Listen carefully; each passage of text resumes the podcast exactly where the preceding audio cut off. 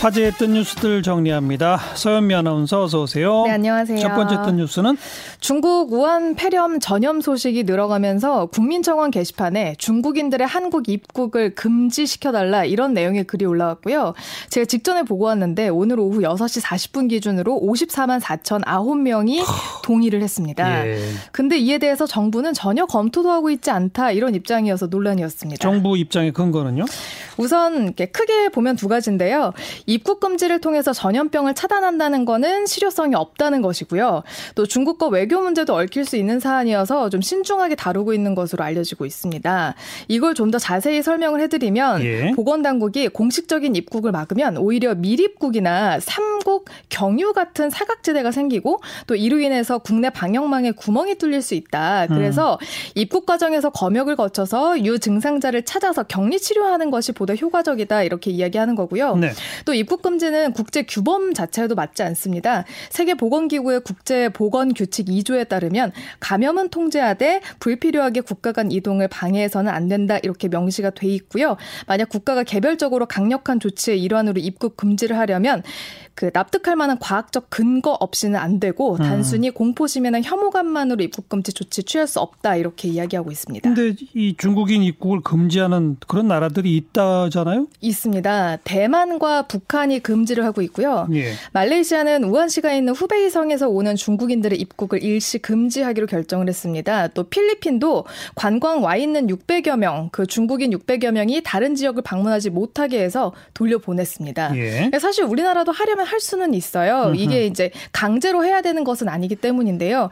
출입국 관리법 11조에 따라서 법무부 장관이 감염병 환자나 공중위생상 위해를 끼칠 염려가 있다고 인 정되는 사람에 대해서는 입국을 금지시킬 수가 있습니다. 예. 하지만 가능성은 그렇게 높아 보이지 않는 게요.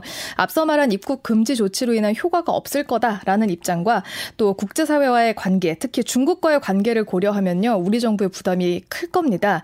올해 시진핑 중국 국가주석 방한이 예정 예정돼 있고 또 거기서부터 사드 갈등이나 뭐 남북 관계 이렇게 꼬인 실타래를 풀어야 하기 때문 아닐까 이렇게 음. 추측이 됩니다. 이런 정부 입장에 대해서 누리꾼 반응은 어때요?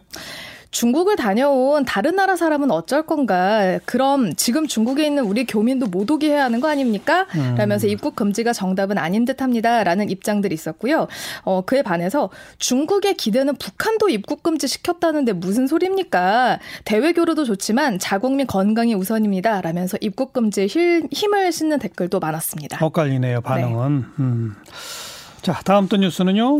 아빠 찬스로 그러니까 아버지 회사에서 군 대체 복무를 한 사실이 복무 만료 후에 적발이 되더라도 다시 군대를 가야 된다 이런 법원의 판결이 어. 나와서 화제였습니다. 어, 적발이 됐군요. 예. 어쩌다가요?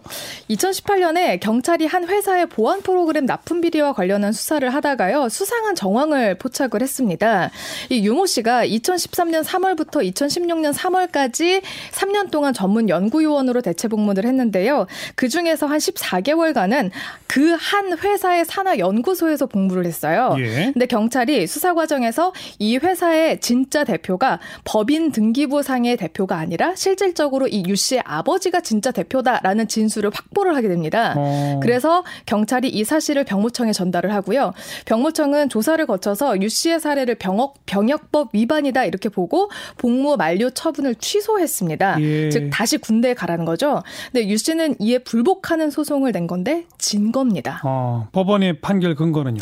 서울행정법원 행정 3부는 여러 증거를 종합하면 유 씨의 아버지가 이 회사의 실질적인 대표이사가 맞다 이렇게 판단을 했고요. 네. 병역법에 지정업체 대표이사의 사촌이나 혈족에 해당하는 사람은 해당 업체에서 전문 연구요원으로 편입할 수 없다 이렇게 규정하고 있는데 음. 지정업체 대표이사에는 법인 등기부상의 대표이사만이 아니라 실질적인 대표이사도 포함한다 이렇게 해석했습니다. 그럼 이제 군대 가는 겁니까?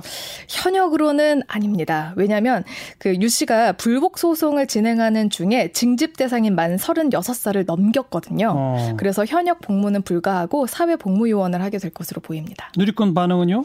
정직하게 살고 군대 다시 제대로 복무해라 이런 음. 댓글이 있었고요. 고의적으로 기피한 경우에는 특별히 기간도 더 연장해 주세요 이런 댓글들이 있었습니다. 네. 자기 아버지 회사에서 그 대체 복무를 한다. 네. 어떻게 보면 좀 의도적이었겠네요. 네. 음, 수고하셨어요. 고맙습니다. 서현민 기자였어요.